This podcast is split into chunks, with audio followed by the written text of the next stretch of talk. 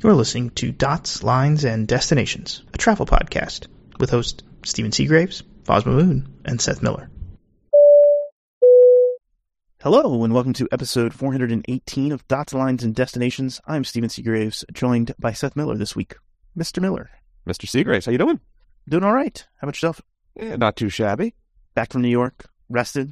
An eventful weekend of, you know, partying across New York City and New Jersey. Uh, I posted this on Twitter the other day. Like, I really miss the, quite frankly, eavesdropping on other people's conversations being so crowded into restaurants in New York. Yeah.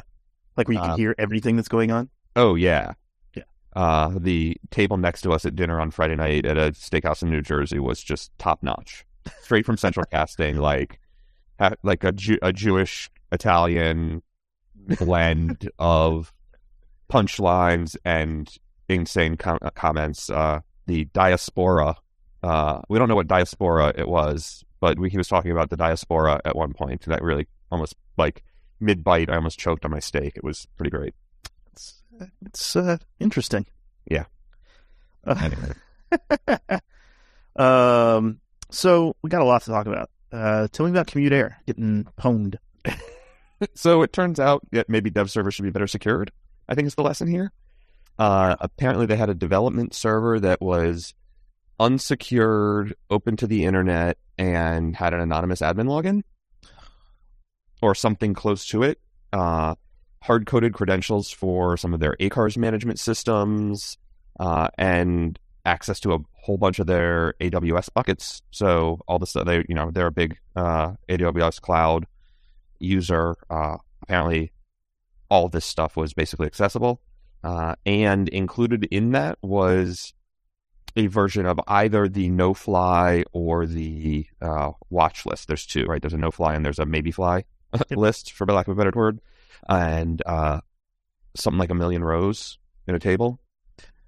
But also like all of the pilots' names, birth dates, and pilot uh, license numbers. Wow. Yeah, just terrible. Um, and this was not, this was a this was a researcher, right? That was doing this? Yes. Um, the person who identified it and published it via uh, a media outlet and then sort of published his own additional analysis uh, would appear to probably be a white hat, but who knows how much of it was out, like if anyone else found it prior to that. Like, right? I mean, if you're white hat, you usually report this to the. And he did. Yeah. Uh, they did report it. Um, also, you know, reported it and reported on it. Um, but right, like, okay, so fine, it's been reported now, but did anybody else have access to it in the interim? Um, the good news, I guess, is that arguably it's not a safety issue. The no fly list is weird though, because yes. we, we don't know the names on the no fly list, right? Like people don't know if they're on the no fly list. Well, I guess you know once you find out, right? yeah. Not allowed to fly. But like, I have a former colleague who was on the watch list for sure. Like, yeah, we walked so, up to the gate and he was like, "Yes, I won't be getting on this last minute ticket to DC with you. Sorry." I was like, "Really?" He's like, "Yeah." It's like, "Oh, right, got it. See you soon." Or like people who share names, right? Like there's people who share yeah. names with other people and stuff. So I, I, mean, that's what this was. It's like a misspelling of a shared name that he knew he was on the lane. Eventually, I think he got a redress number and sort of got it cleared, but like not easy. Yeah, and and for people to be, you know, for this information to kind of be readily available, I think is not necessarily the greatest look for uh, international governments and the U.S. government, you know, in particular. Yeah. But so, yeah, wild. Um, DCA, uh, Reagan, Reagan National. What do we call it? I, yes, sure. Uh, is it connecting airport now? Sort of. The American, or the, not American, the, well, it's, it's, with American, but the airport authority put out some statistics, uh, I guess, at one point last week, and Ned Russell was sharing them and noted that the number of connecting passengers has like more than doubled hmm. since 2019, um, or something like that. It's up to like, I think for Q3 of the 1.6 ish million passengers, 600,000 enplanements were connections. And historically, that would have been much closer to like a quarter million. Huh. Against What's a similar the... number of O and D sort of people just flying to and from DC. And so, I mean, the take there is it's American is seeing, you know, fewer or airlines in general seeing fewer people going to DC. Mm-hmm. It's a very high business, heavy business travel, shut down, a lot of stuff shut down, government or private business related to COVID. Uh, federal government still is not return to office mandate in DC, so there's a lot less travel in and out for that. And then American has those slots and isn't going to let isn't going to waste them. Yeah. So they're building flight banks that actually are carrying connecting flow now up and down the East Coast. Is, it, is that, was, that's what I was going to ask. Is it mostly East Coast uh, centric? I would assume so between the uh, flight perimeter rule, right? You can only Mhm. fly 1250 or 1500. Yeah, yeah. One of them's LaGuardia and one's DC. Um, but yeah, you, so you can only fly so far. I think LaGuardia's 1500 um, and DC's 1250. Uh, but you can only fly so far. The, DC does have some exceptions for West Coast stuff, and American holds a lot of those uh, exception routes, like Phoenix and LA and whatnot. But I think sort of overall, it, you know, some of those also I'm sure do have the connections, but just based on the volume of flights and the routes available, it's mostly East Coast stuff. I see it every now and then when I'm Yeah. looking at options. Like Jacksonville to Boston, I was getting offered connections in DC, which was unheard of before. Hmm. hmm Would you? I mean, is that is it convenient for you? I guess is the question. Like, I mean, it's on the way. Uh, I mean, right, like as connections go, DC is not a bad one for me. Right, it's a small, relatively small, easy airport, single runway. You could argue like limits operations as weather starts to get worse. It's less flexible and it's busy, so there's no like pad for. You know, they have to start canceling flights as weather gets worse. Versus like BWI just up the road. Okay, the weather's getting bad, but they're not running at runway limits anyways. Yep.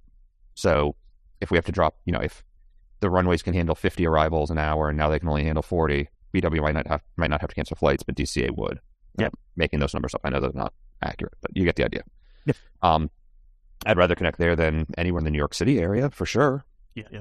um would i rather connect in atlanta or charlotte than dc probably not dc because again dc's a small airport it's got decent concessions like why not And it's all and it's all connected behind security now. So almost all but yeah i mean the Yeah. american stuff certainly where i would be connecting certainly is it's it's not it's not it's not one. Of, well, I mean, I guess the Spirit and that terminal's not yet. yeah right the band the, a, the original a banjo is still separate Yeah. Um, that's. I mean, it's fascinating to me. I, I don't mind DCA. I think it's convenient. I mean, it's convenient to the city, but it's also just a convenient airport because it's fairly easy and the, like you said, the concessions are you know nice. Yeah. it's actually it's a nice airport. Like it's quiet for the most part, um, clean. Uh, yeah. I, I mean, I wouldn't mind connecting there compared Yes. to some of the other places I've connected. I mean yeah i still am trying to buy more nonstop flights than not but Um, tell me about Croatia Airlines and the A220. uh, six of them on order now for to be a leasing company. I think delivery starts next year or the year after. Okay. Um, rumor has it though that they're going to become an all A220 airline, a la Air Baltic. okay. Uh, yeah, Interesting. I, I mean, it's it's interesting to me because they run Q4s, Q400s, and like eight, an Airbus, like I think it's 320s or 319s, um, quite a bit.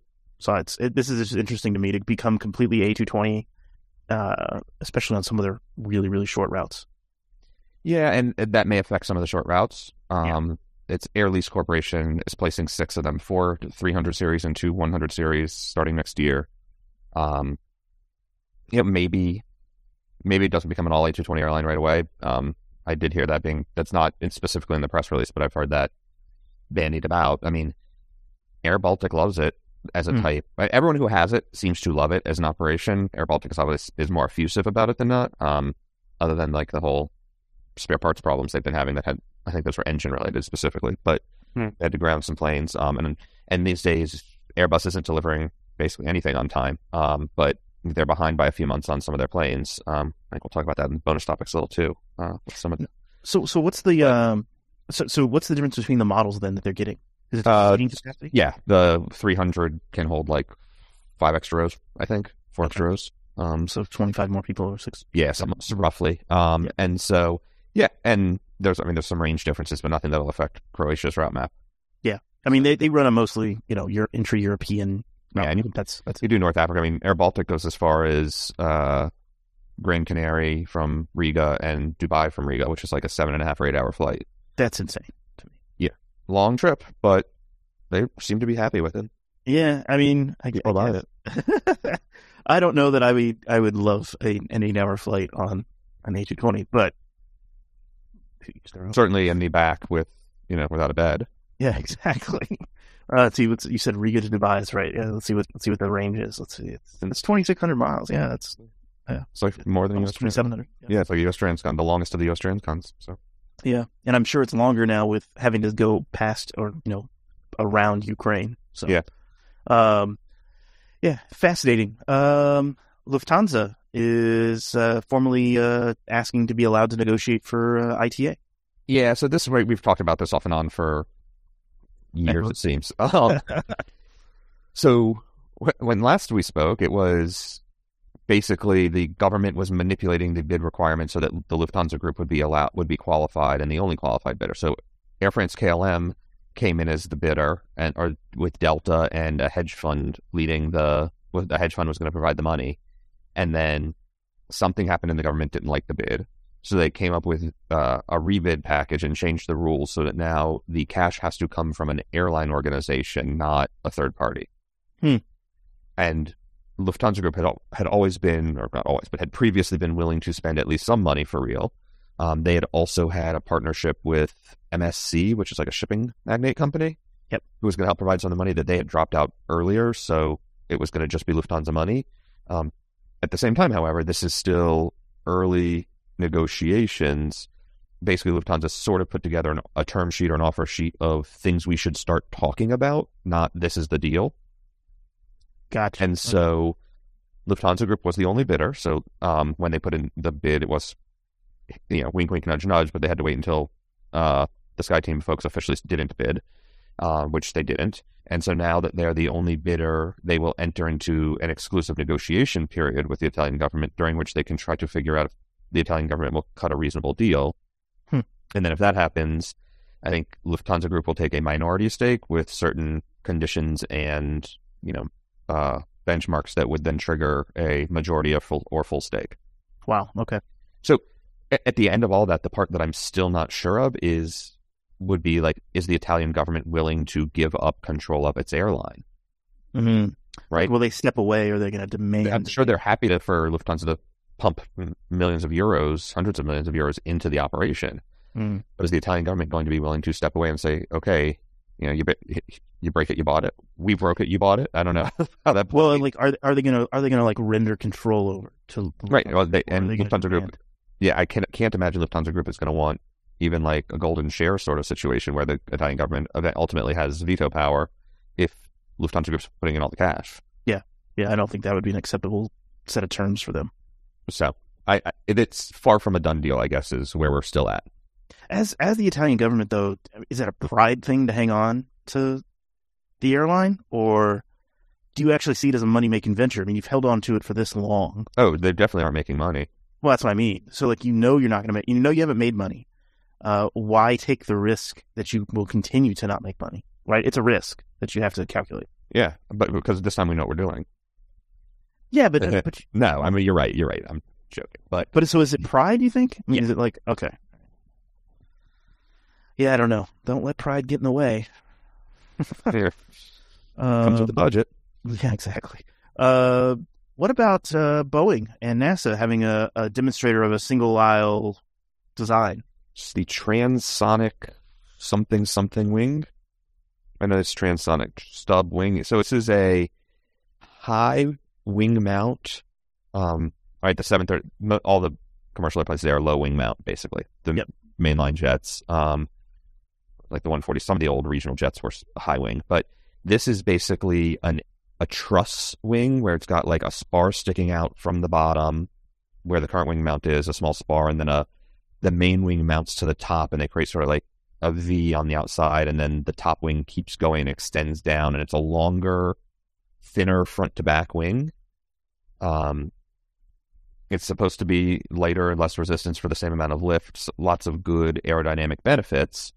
Uh, it's generally a longer wing to provide the lift necessary.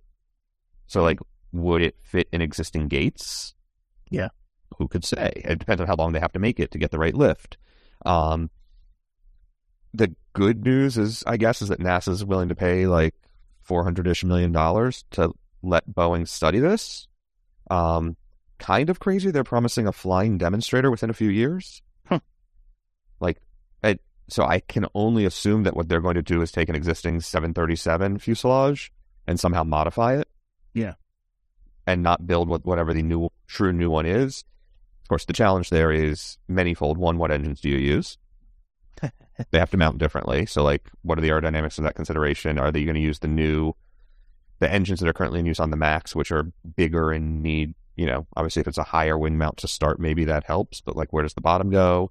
Um, someone was pointing out that it looks like you know because you no longer can put the landing gear in the wings, you have to like was it the C? I get all the military stuff wrong. Is it the 17 that like has the wheels sort of in the belly and they just stub out? I mean, it's similar to like the ATR Yeah. family where they come out of. which is a high, another high wing plane, right? Is the ATRs. So, um, so you know, had, they got to figure out what they're going to do with landing gear, and like all this stuff has to happen in a very short time frame to try to get one of these off the ground in the uh, defined target range. I think it's 2028, so it's not like immediate, but five years, and it's not entirely a clean sheet design. But then you also like, are they really just using the same 737 fuselage diameter still? Yeah, I mean, when, I'm looking at the pictures. It doesn't look like a 737, right? Well, the wing doesn't, but the rest of it sort of does. Kinda, but like you have a T tail now. Like, it's, it's and also doesn't have a rudder. So you know, like whatever. Yeah. Minor details, right? Like there's a weird exit door on the 200 series one that's supposed to be longer, but it doesn't. It's is that is it a wider diameter? It doesn't really look like it. So it only adds. I think John Walton was posted on Twitter like it only adds four rows of windows, so it can't be an extra. It can't be 50 extra seats with only four rows of windows. Like yeah, yeah, there's just a lot of questions. Um, and it's just a demonstrator, right? This is can we get a plane off the ground with this wing type and certain, you know, but a commercial size aircraft that meets, you know, some of the other requirements, blah, blah, blah. So it doesn't have to be the full thing. And it's nice that it's a research project that NASA's helping Boeing on funding wise for. Of course, that also raises a question will it be considered state aid when they go to try to sell it and we get a whole nother round of World Trade Organization lawsuits? Yeah, yeah.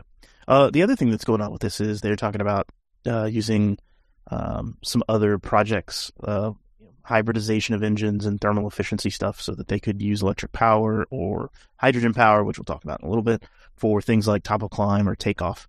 Um, then they think this wing would help with that, which is Yeah, so there's like a basically a an engine boost. It might be running on Jet A, but there's like a little boost to at takeoff because again, takeoff is when you burn most you know most of the fuel because it's Yep. a less efficient part of the operation to get that thing off the ground and get it up to altitude.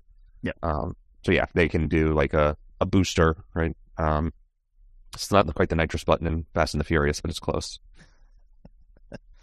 Um, A4A wants a waiver extended on slots at Haneda, Haneda and China. So we talked a little bit about China last week, if I remember correctly, and just how like the U.S. airlines and the, whatever everyone is trying to figure out if they were going to have service to China now that the border has opened suddenly. Um, China is one of a couple markets where the U.S. has a very limited bilateral treaty, and so because the slots are very limited, the Department of Transportation has a strict use it or lose it policy. You get allocated slots. Uh, if you don't use them, the government takes them away. Haneda is the same way in Tokyo. Heathrow, like there's a lot of airports like that around the world. Um, and when COVID hit, all the governments basically agreed that those slot rules would be waived because no one was flying and it was stupid to force ghost flights, empty planes to just keep the slots. But the airlines weren't going to give them up because theoretically they're huge value. Um, and so this was a surprising one. China is not that surprising. Just opened up. Demand is super uh, uncertain right now.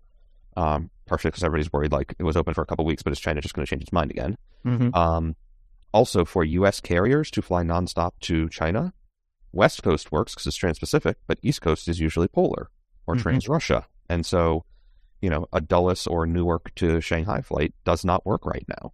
Yep. So that's a big problem for the U.S. carrier. So uh, the China one just they want to suspend it through the summer season, so from the end of March to the end of October. That makes sense. I can't see why that one would be denied. Uh, also, and they're not going to get denied. All the airlines went in together and asked for this as a group, so no, none of, they're they're going to get what they want. Let's be very clear here, but it's interesting, I think, still. Um, the Haneda slots is more interesting because Japan's been open longer. Uh, Mhm. Still some not re- and also not really Russian overflight issues for the most part. Yep. it's far enough east that they don't necessarily have to even from the east coast. It's sort of okay.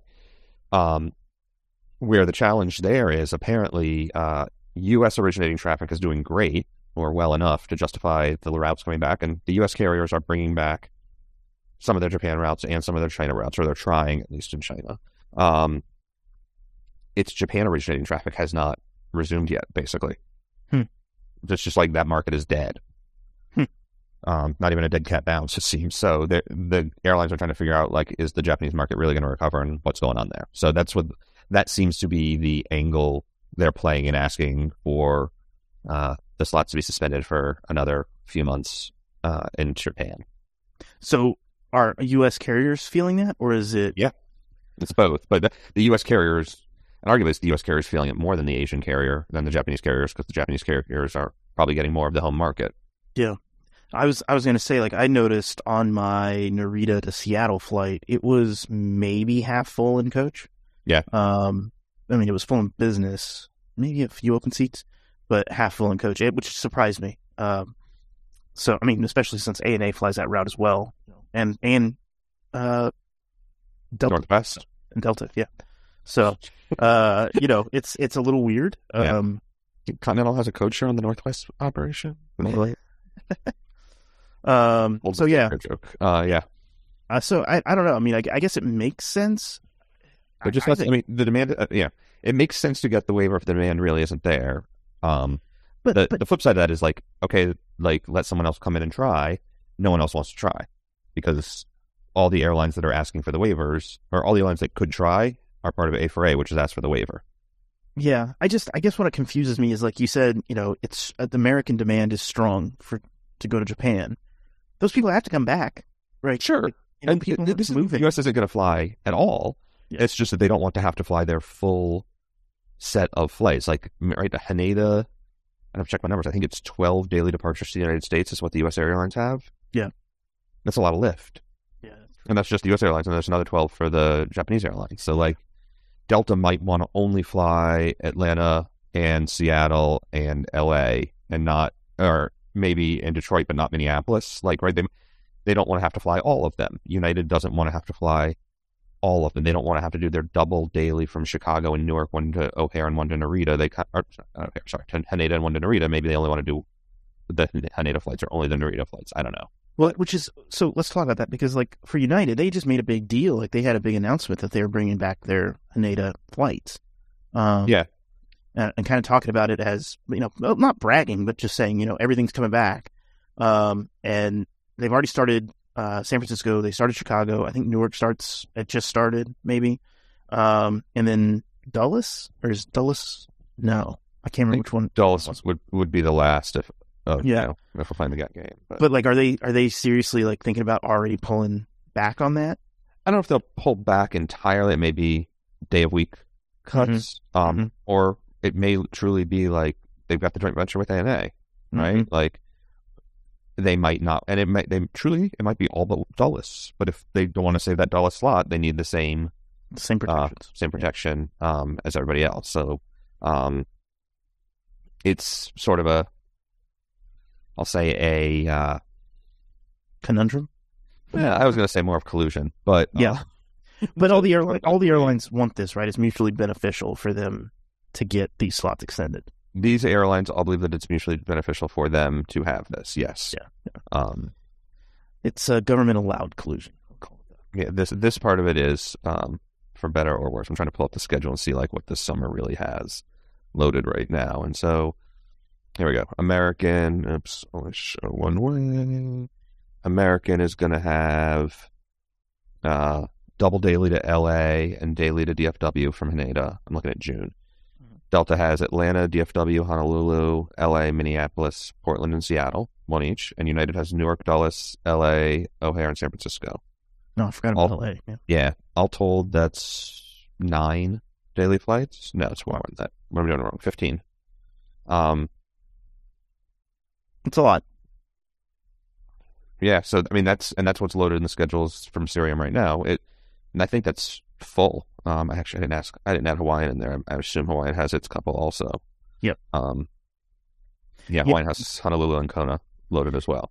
And Delta's kind of kept quiet on the Portland Haneda route. Like they've they've kind of said, I think they've been playing their cards close to their chest with that one. Right, and right, this is published for June. We're in the end of January now. Don't be surprised if some of this changes.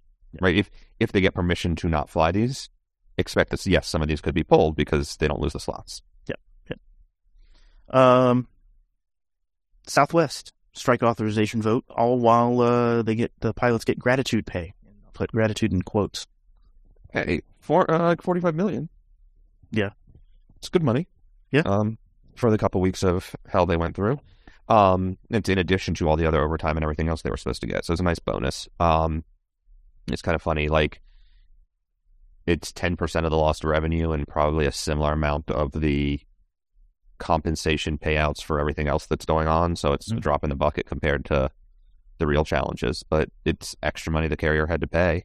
Yeah. Um, and yeah, they, they, there's a strike authorization vote going on. So the pilots union is still negotiating for a contract. It's obviously, this is still miles away from an actual strike. They'd have to approve it. Then there's a cooling period and a mediation period and a lot of other things have to happen. But, uh, Things are in motion. things are in motion. And I would say that we, we have seen of late uh, that type of vote tends to make things happen in negotiations.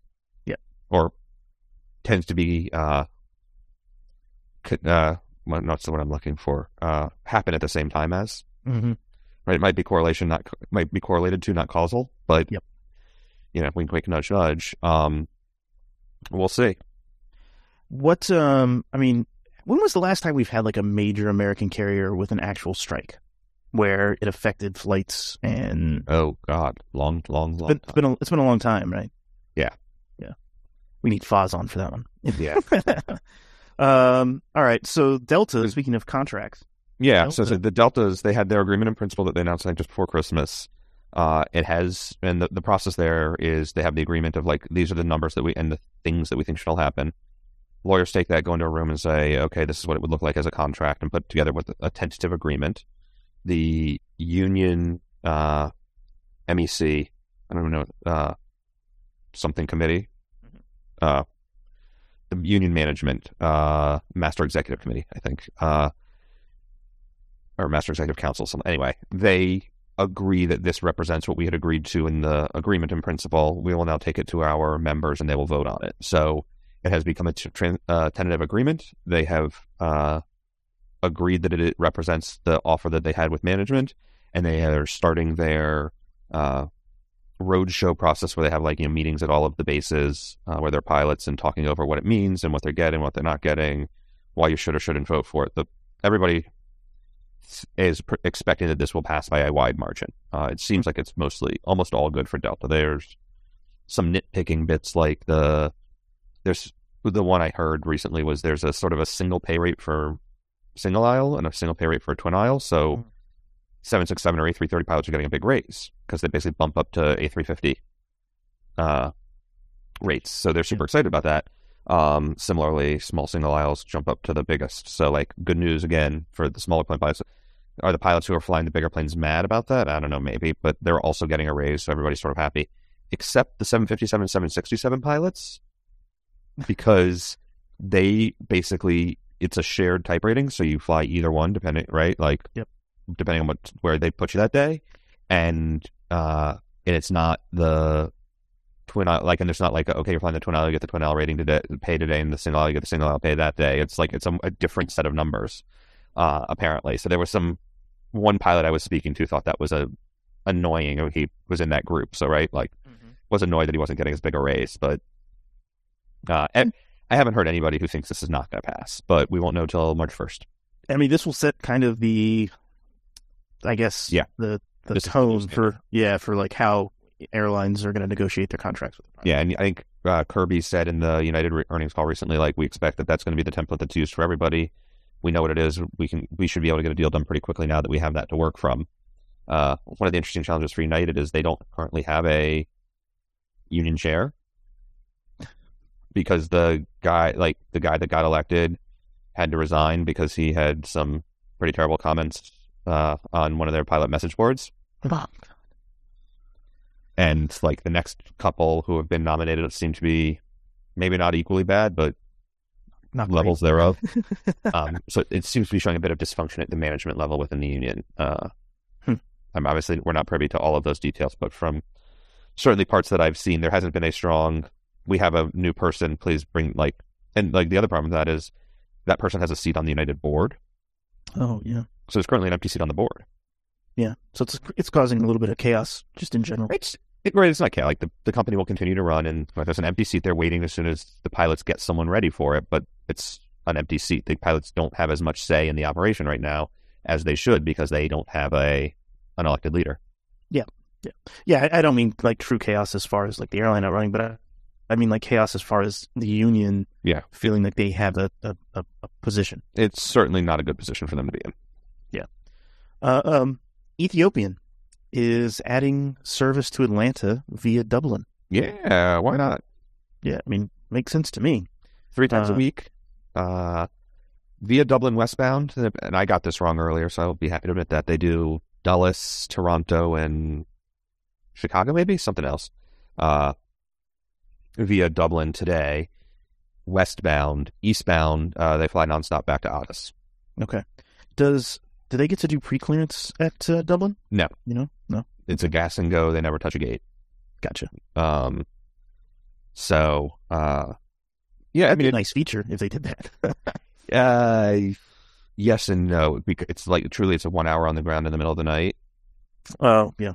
Um, and so they don't really. Uh, it's currently only Newark and Dulles. Um, and one of the sometimes one of those goes through Lome, I think. But um, I think Dulles had both at one point, actually. Uh, Mm. yeah, there's some interesting things on. The, the one I remember was the uh, L.A. flight, which was sort of last century or century, last decade. Uh, Mm. like I think it ended in 2019. Uh, and that was one that was that fifth freedom rights both ways. You could fly uh, Ethiopian just Dublin to Hmm. L.A. and back. Um, this is interesting. I'm looking at loaded schedules. I'm only seeing the Lome to Newark and Dulles flights, none of the Dublin stuff right now for June. Yeah, So- I was looking. Yeah, I was looking in the summer because I wanted to. I was gonna. I was thinking about taking them, and everything was via Lome. Which I Yeah. was interested. That's a yeah. I mean, I did it. I, I did it westbound. I did Addis to uh, to Newark via Lome. Uh, you sit on the ground. That's one where they do have local rights on the sh- on on that one. Mhm. So some people got off, some more people got on at Lome, but you just sit sit on the plane.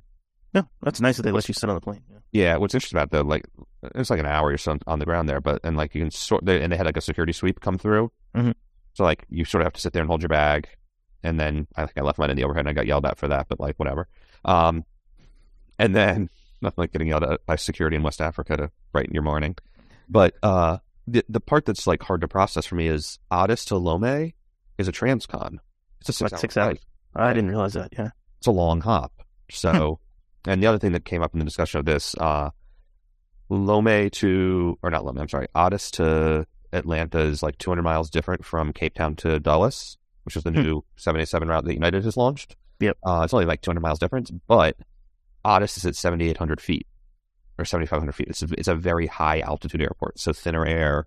Mhm. So performance wise, it can't make, you can't run it fully loaded westbound. So Wow. that's why they make a pit stop, uh, theoretically in Dublin. Wow. I um I I find it fascinating. Like we're getting a lot. There's a lot of like West African flights coming on. Like uh you know, it's Accra to Dulles. There's uh Lagos uh to Atlanta. Um I think there's Lagos to JFK. to JFK as well, maybe, yeah. Um, and then you've got, you know, Cape Town, you've got, uh, I mean, Johannesburg, so that's South Africa, but I'm just thinking like there's more African routes now, I think, that Yeah. we've seen in, in, in quite a while. It's, I mean, there was that time when Delta tried to have a hub in Dakar, Uh, yeah, Accra, Dakar, yes. yeah, Uh, like I right- think you're right. Senegal. Senegal. Yeah, right. They tried to do a hub operation out of JFK in Atlanta and then sort of into a couple different places in Africa. So maybe not, but that was very short lived and may have, half of it may have only been on paper. Um, yes, is the short answer. There are, there are some, right? This is the advantage of planes that can fly long, thin routes. Uh, Uganda was trying one, I thought, uh, or maybe it was, no, it was there Senegal Mhm. wanted to fly nonstop. Uh, they can't because as an airline, they the country doesn't have the right safety certification from the FAA. Hmm. So they actually bought the planes and then leased them to Hi Fly, Huh. Malta. So it's an, a European airline and it operates as a dedicated, painted, whatever, but it's not operated by Air Senegal. It's operated by Hi Fly. So it technically operates as a European airline. Yeah. Um, Huh. and there's there's there's weird things like that that happen. Um, I think Gulf Air is also working on. I think they just applied for code shares to the U.S. and similarly don't have the right rating and recognize that at least for starters that it would have to be only on Western uh, on certified airlines or through code shares. but Mm. uh, eventually, or like wet leases, but eventually they are hoping to be able to operate some of those themselves. Interesting. Yeah, I was looking. It's uh, Air Senegal operates Baltimore and JFK to uh, Dakar right now. I think that's a tag flight. Also, I think it does like Baltimore Yeah. JFK Senate. I gotcha. Okay, that makes sense. So I don't. They don't have local traffic rights, but I think the plane goes through. Mm-hmm. Mm-hmm. Yeah, Uh, it's. I I mean, it's it's correctly. it's cool. I mean, like, uh, what is it? You've got. You've also got. uh You know, JFK to Accra, Dakar, and Lagos. Yeah, I mean, there's there's a lot. It's just it's fascinating to me how things have kind of changed. Um, you know, over the years. So. Yeah. Um. Yeah, Gulf Air wants to anticipates launching nonstop service from Bahrain to the United States upon receipt of all required government approvals, but it'll have to wet lease or code share for now. That came out last month. Okay. Um. Tell me about Delta's new routes. Um, mostly as expected, I guess. They there was a we'll say leak slash discussion about the uh LA to Auckland route coming online, so that'll be the third airline if operating to Auckland now. Yeah, it's hot. Uh, but yeah, big market there. Uh, some exciting recovery happening. Uh, Atlanta to Nice for the coming summer. Okay. Sure, why not? Yeah. Um, and JFK to Paris will go up to three times a day for summer 2023. Three times. That's on top of Air France's six. Wow. Oh, combined, they will fly it nine times every day. I mean, I like Paris, but that's a lot of flights. And, you know, they do onward feed. So Yeah. a lot of connecting traffic into Africa, into Asia, into other parts of Europe. But, oof, it's a lot of, lot of, it's a lot of seats to fill. And, you know, it's all told still slightly fewer seats than London, Mhm. but it's getting close. Wow. So Uh, Crazy. That's an- actually an interesting question. Is you know for all of the airlines, how many seats there are from New York City to uh, Paris and London this summer? Because I mean, those are just two markets that are huge. Yeah. Wow. Um, I'm sure. I'm sure it'll still be crazy with you know Sky Mile redemption prices, even with that many flights. oh well, yeah. Um, oh. I'm just gonna try to find the numbers real quick here if I can. Uh, for wait in July, it's a good month, right? yeah, July's good. Uh, American will have. I got to do math. This is why this gets bad. Um, divided by thirty-one. So American will have four daily to Heathrow and one to Paris. Uh, British Airways has three, four, twelve daily. Jesus, British Airways still has twelve daily to London That's nuts. across Gatwick and Newark and JFK and Heathrow. Wow. Um, yeah, French Bee has a ton of seats. JetBlue is adding its. It's not filed yet, but it's supposed to have its Paris flights this summer. Norse has Company. La company. La Compagnie has. Yeah, they're on their daily service. Um, it's a lot. Yeah. It's a whole lot. Wow. Wow. And there's a couple Gatwick flights. Delta, BA, and Norse will have Gatwick flights now to JFK. Hmm. And JetBlue. It's, it's it's crazy, man. The list. That might actually be the busiest the JFK Gatwick market's been since Open Skies happened. since since Continental days, maybe. Yeah. Well, they wouldn't fly from JFK. But yeah, yeah, yeah. I see what you're saying. Um, Envoy, the regional carrier, uh, is ending its uh, E145 operations for American Eagle, Yeah, we and in total. and to- like just completely. Yeah. Yeah, so they they have basically said it's operational requirements, uh, spare parts, pilots. You get, I mean, operations, right? It's supply chain. They're blaming everything. All the, all the good buzzwords are in there, but basically, they operate 170s, 175s, and then the 145s. And by dropping the 145s, they have a single pool of pilots and parts and operations that just works better. So they'll they're going to do that. Um, that makes sense in a lot of ways. Uh, those planes, I think, are getting transferred over to Piedmont. Mhm. Uh, the pilots are going to stick around and get retrained uh, and rebased, if I was reading it correctly, so they won't be uh, necessarily in all the same places. Or I should take that back. They're sticking over. They're keeping the Dallas and Dallas, Miami, and O'Hare bases. Um, so they will be keeping those, um, but they're closing the Dallas and O'Hare uh, ERJ base. Gotcha. Uh, so Chicago will still have E145s, right? Like it, they're going to be completely gone from DFW. It looks like they'll be completely gone from DFW. I got to see the schedule filing. I haven't seen it yet for this weekend. Um, the updates, but it seems like they'll be completely gone at DFW. Still plenty in Charlotte, uh, and still some at O'Hare because the uh, Piedmont backfill. Yeah, and this will uh, CR2s will, I guess, fill in the gaps. Yeah, and then CR2s as well. I don't. I think it's a loss for everybody. I, I'm with you on that. I would have much rather flown the E145, but okay, whatever. Uh, let's let's talk. I think you said hold it for the next episode, and we can talk about it on the next episode. But express lounges. I I, I want to hold this for the next episode. We, we got okay, a lot okay, today. Okay, Sorry. all right. I know it's fine. I want to have my ice cream and go to bed. I'm tired. Okay, all right. So that's I mean that's the end of the regular episode. But we're going to talk a little bit about uh, hydrogen planes, uh, uh the AA, uh, So Runway incursion. Six, yeah. yeah, and then Avelo versus Breeze, and some of the stats going on there. So we'll talk about that in the bonus episode for our Patreon subscribers. Uh, if you're not, uh, we still love you listening to the show. We like people asking questions or leaving comments, so feel free to do that on Twitter or on the website. And uh, we will talk to you in the next one. Happy travels. Take care. And if you happen to be in Copenhagen uh, the weekend that this comes out, uh, you should reach out because we will be too.